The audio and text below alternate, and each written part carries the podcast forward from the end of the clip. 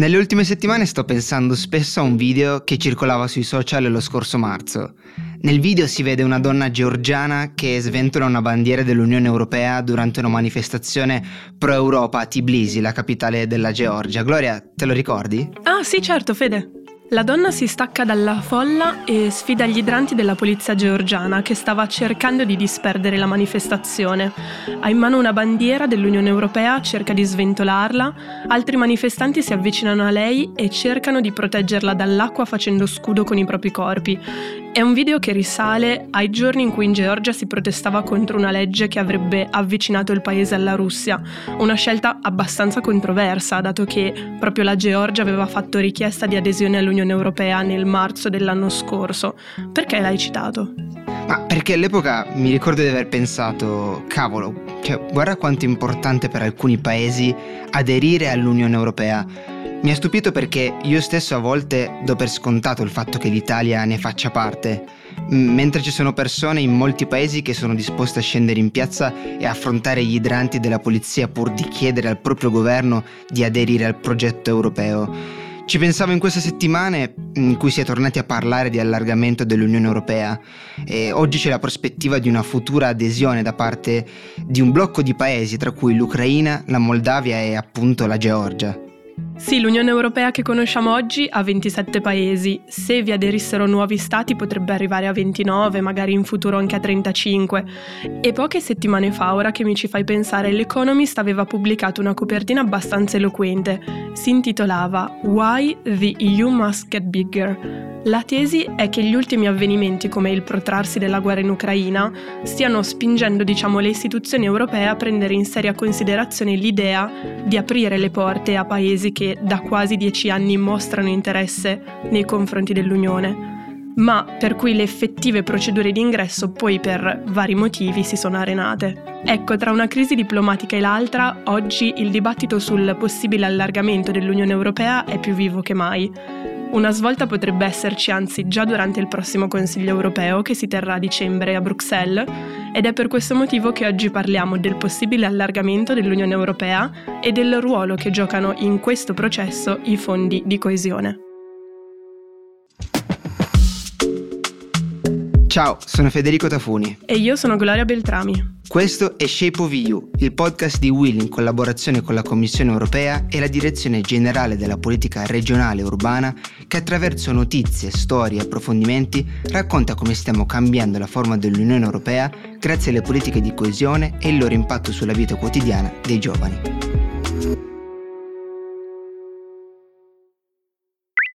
Mercoledì 8 novembre la Commissione ha raccomandato l'avvio dei negoziati formali per l'adesione all'Unione Europea da parte di Ucraina e Moldavia.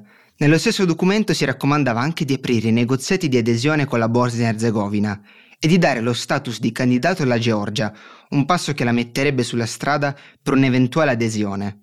Oggi l'Unione Europea è formata da 27 membri, dopo l'uscita del Regno Unito, e l'ultima volta che si è allargata è stata nel 2004 con l'adesione di Polonia, Ungheria, Slovenia, Repubblica Ceca, Slovacchia, Lettonia, Estonia, Lituania, Cipro e Malta.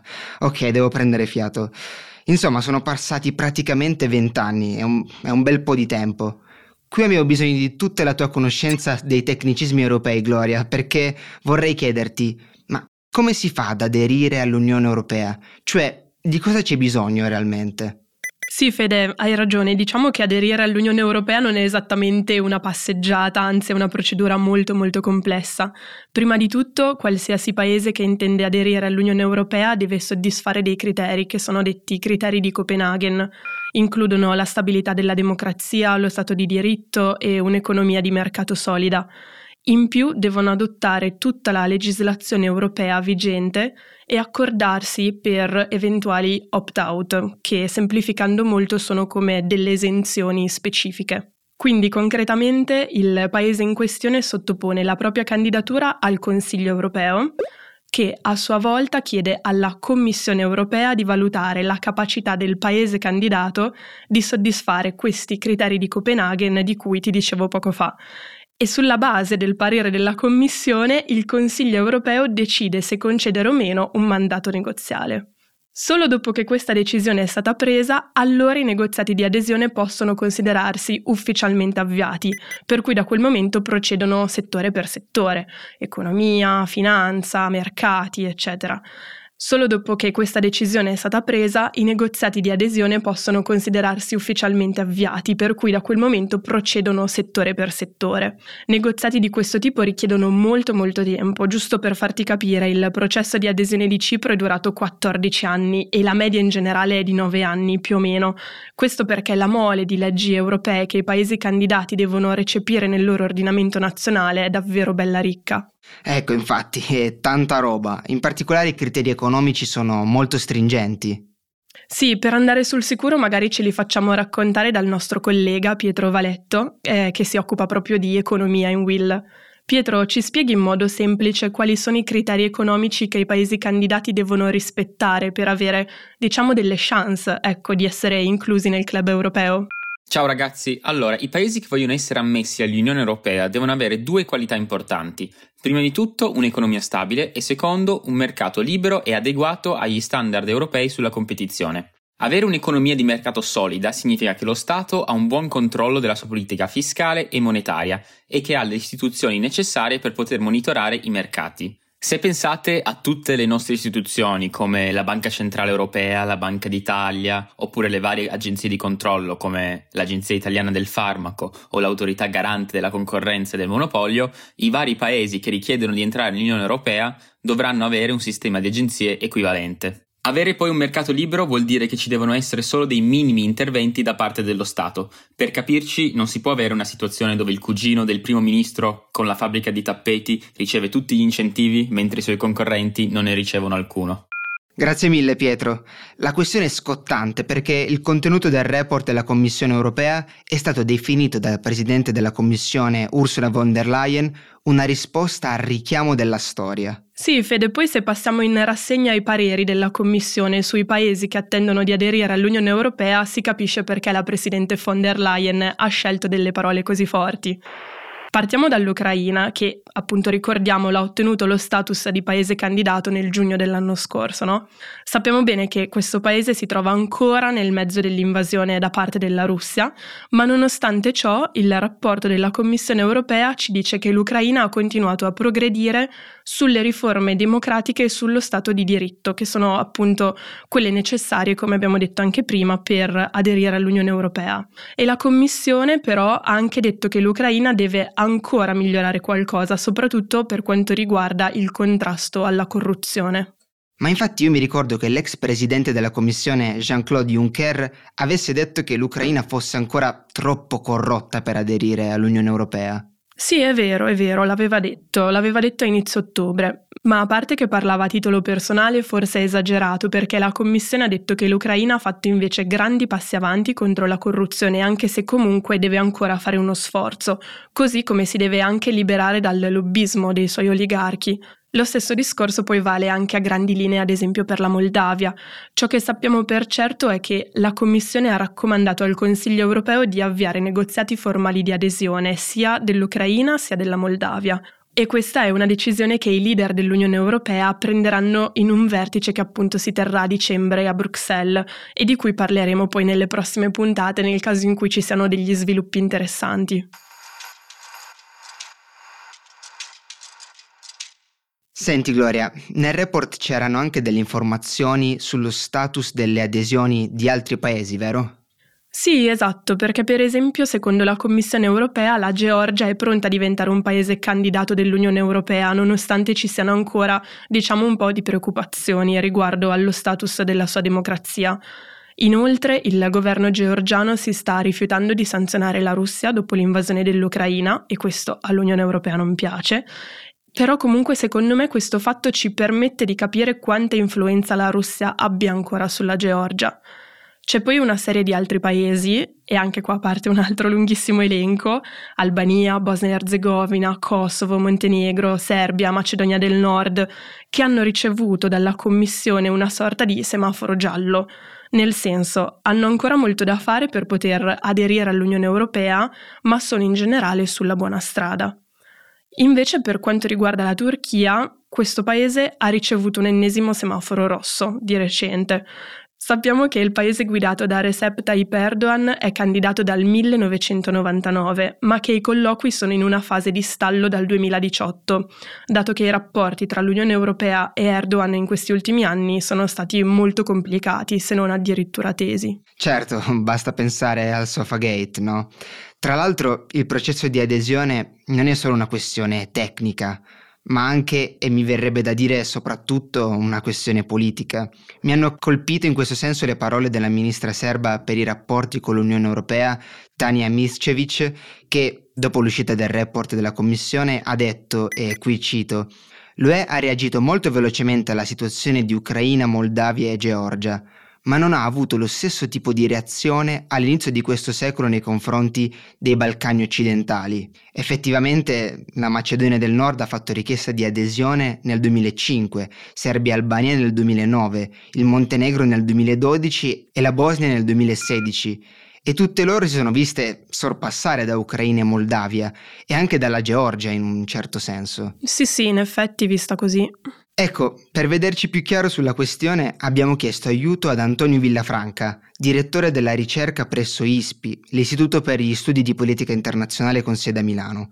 Antonio Villafranca ci spiega meglio perché l'Unione Europea ha accelerato il processo di adesione di Ucraina e Moldavia. Accelerare l'adesione di Ucraina e Moldavia è un messaggio dall'alto valore simbolico e politico. Essenzialmente questo messaggio dice che il futuro di questi paesi è in Europa, non sta con altri.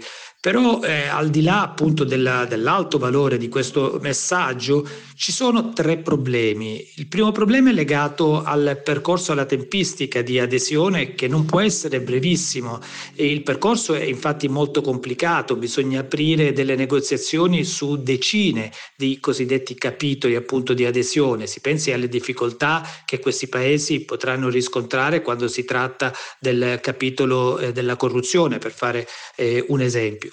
Il secondo problema è legato a cosa fare con i paesi dell'area balcanica a cui abbiamo eh, chiesto da anni di eh, aderire, abbiamo dato la disponibilità della nostra adesione, ma che non abbiamo fatto entrare. Certamente ecco, l'idea di avere un percorso preferenziale per eh, l'Ucraina, la Moldavia o altri paesi eh, non può essere fatto a discapito di questi paesi.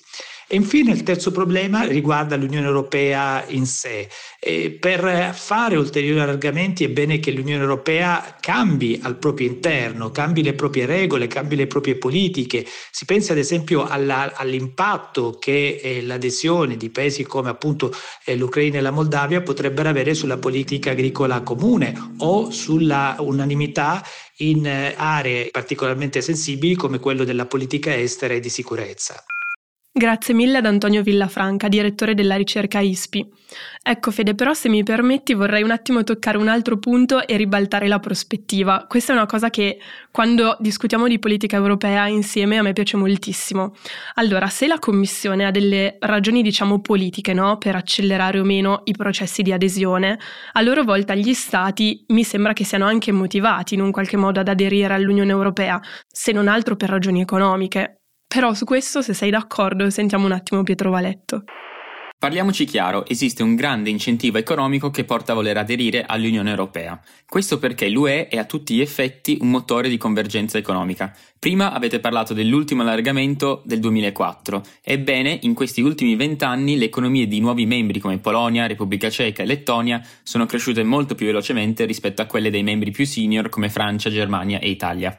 Quindi, grazie all'accesso al mercato unico, gli investimenti infrastrutturali come quelli dei fondi di coesione e anche gli investimenti privati da parte di aziende che si sono spostate o espanse in questi nuovi paesi, si è creata una grande crescita economica. E se ci soffermiamo un attimo sui fondi di coesione, ad esempio, da quando è entrata a far parte dell'Unione Europea, la Polonia ha ricevuto finanziamenti per più di 180 miliardi di euro dai fondi di coesione, contando anche quelli destinati fino al 2027. Ovviamente non possiamo dire con certezza quanto questi fondi abbiano influenzato la sua crescita, ma comunque il paese ha beneficiato enormemente dall'aiuto europeo. E infatti negli ultimi vent'anni ha triplicato il suo PIL, con le cifre del 2022 che si avvicinano ai 700 miliardi di euro. Il paese ha usato questi fondi per creare il sistema di trasporto in treno ad alta velocità, ha modernizzato il suo servizio sanitario nazionale, ha cominciato a investire nella transizione ecologica, spostandosi dal carbone alle rinnovabili e ha costruito anche 500 km di autostrade.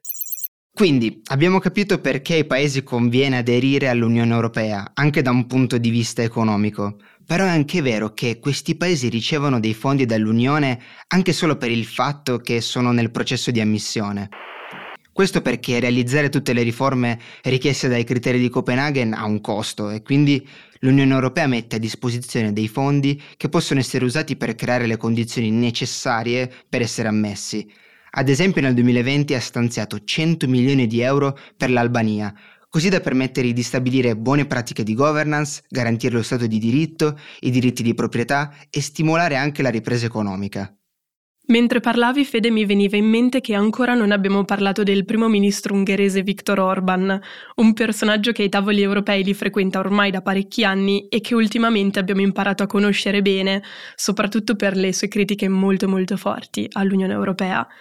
Credo fosse sul quotidiano Il Foglio che si osservava come fino a poco fa Orban dicesse le cose sbagliate in pubblico ma poi in privata sede non si opponesse più di quel tanto alle decisioni chiave per la politica europea. Ecco, invece da qualche tempo sembra che il suo comportamento si sia ancora più irrigidito su posizioni anti-europeiste.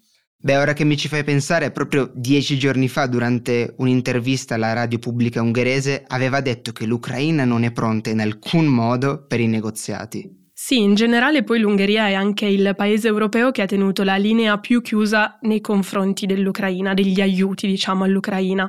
Possiamo citarne una mossa su tutte, cioè l'opposizione di Orban alla creazione di un fondo europeo a lungo termine con 20 miliardi di euro da destinare all'esercito ucraino e da parte sua a Orban non piace il trattamento che Kiev ha riservato in passato alle minoranze ungheresi, soprattutto dopo che nel 2017 il governo ucraino aveva approvato una legge per limitare l'uso delle lingue delle minoranze etniche, tra cui appunto quella ungherese. Certo, è, eh, è poi come dimenticarsi di quando lo scorso ottobre, durante un forum a Pechino, Orban ha stretto la mano a Vladimir Putin davanti alle telecamere anche questo episodio ci fa capire quanto il comportamento di Orban sia cambiato nel tempo. È vero che non si trattava del primo leader europeo ad incontrare Putin di persona da quando è iniziata l'invasione dell'Ucraina, però prima di lui nessuno si era azzardato a farsi fotografare nell'atto di stringere la mano a Putin. Esatto, esatto. E nel caso dell'Ungheria già in passato la Commissione aveva congelato le risorse di Next Generation EU e della politica di coesione. Il problema è che adesso sembra che neanche queste misure stiano funzionando.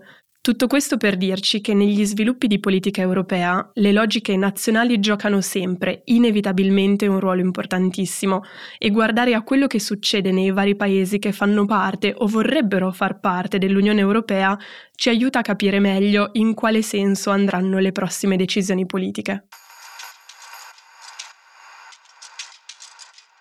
Sì, Gloria, di sicuro ci torneremo su nel percorso di questo podcast, ma per oggi direi che abbiamo già messo abbastanza carne al fuoco, che ne dici? Abbiamo parlato di allargamento dell'Unione, di Ungheria e Moldavia e dei criteri per fare domanda di adesione all'Unione Europea.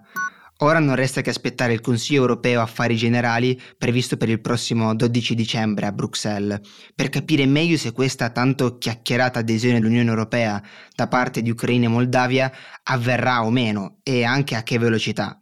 Comunque vi aggiorneremo. Piccolo spoiler però, anche in questo caso l'Ungheria potrebbe avere un ruolo molto importante. Ma ora chiedo ai nostri ascoltatori, cosa ne pensate di questo allargamento? Fatecelo sapere nel box che trovate sotto a questo episodio oppure scrivendoci in DM sui nostri canali social. Noi per oggi ci fermiamo qui, ci risentiamo sicuramente tra un paio di settimane. Ciao! Ciao!